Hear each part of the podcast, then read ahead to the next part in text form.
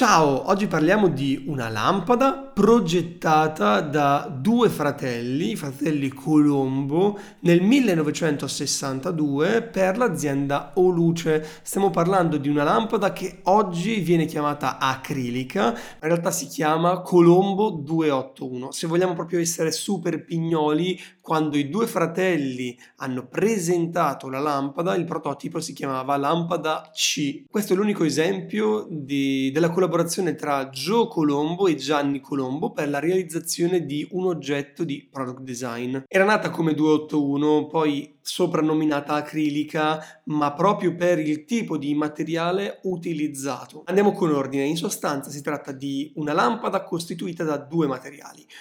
Il corpo in basso che fa anche da base è in metallo verniciato e all'interno ha una lampada che trasmette la luce dove? Lo trasmette a un corpo molto grande in metacrilato, PMMA. Fa una sorta di C, ha uno spessore molto importante e riesce a trasmettere la luce dal basso fino in cima all'estremità, illuminando il corpo, ma soprattutto l'estremità che fa da lampada, appunto.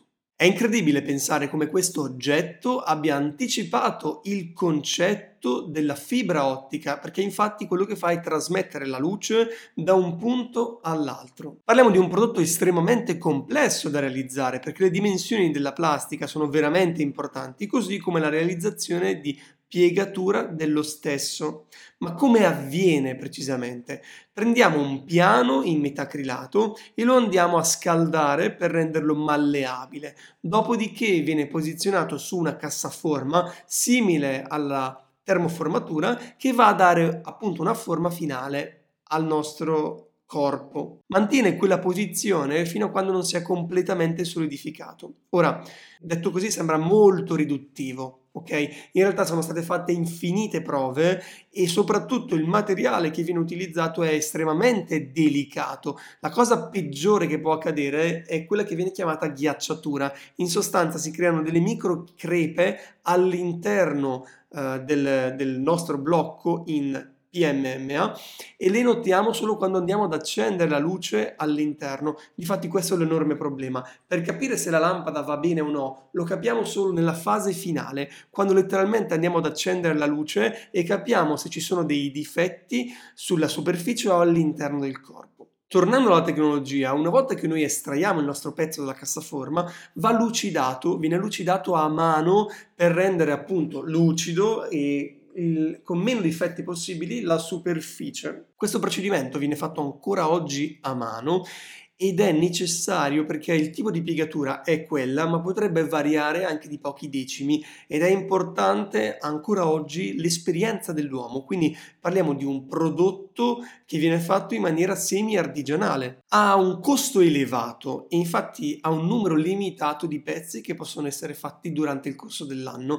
Considerate che in base ad alcuni video, alcune ricerche che ho fatto, nel 1999, perché c'è un video proprio di Uluce che ne parla, sono stati fatti 50 pezzi, uno dei quali è andato al MoMA di New York. L'incredibile capacità di Oluce e dei fratelli Colombo per questo tipo di oggetto è stato proprio quello di valorizzare un materiale che, passatemi il termine, sembra povero, perché la plastica non viene considerata come un materiale estremamente elevato. In questo caso l'azienda e i designer sono riusciti a valorizzare un materiale di questo tipo e ancora oggi è uno di quei prodotti subito riconoscibili ma soprattutto inimitabili. Eh, alcune aziende hanno provato a utilizzare questo tipo di sistema ma risulta molto stucchevole. Tutto qui, questo tipo di lampada è fatto come vi dicevo con corpo in plastica, base in metallo piegato, verniciato. All'interno a questa lampada che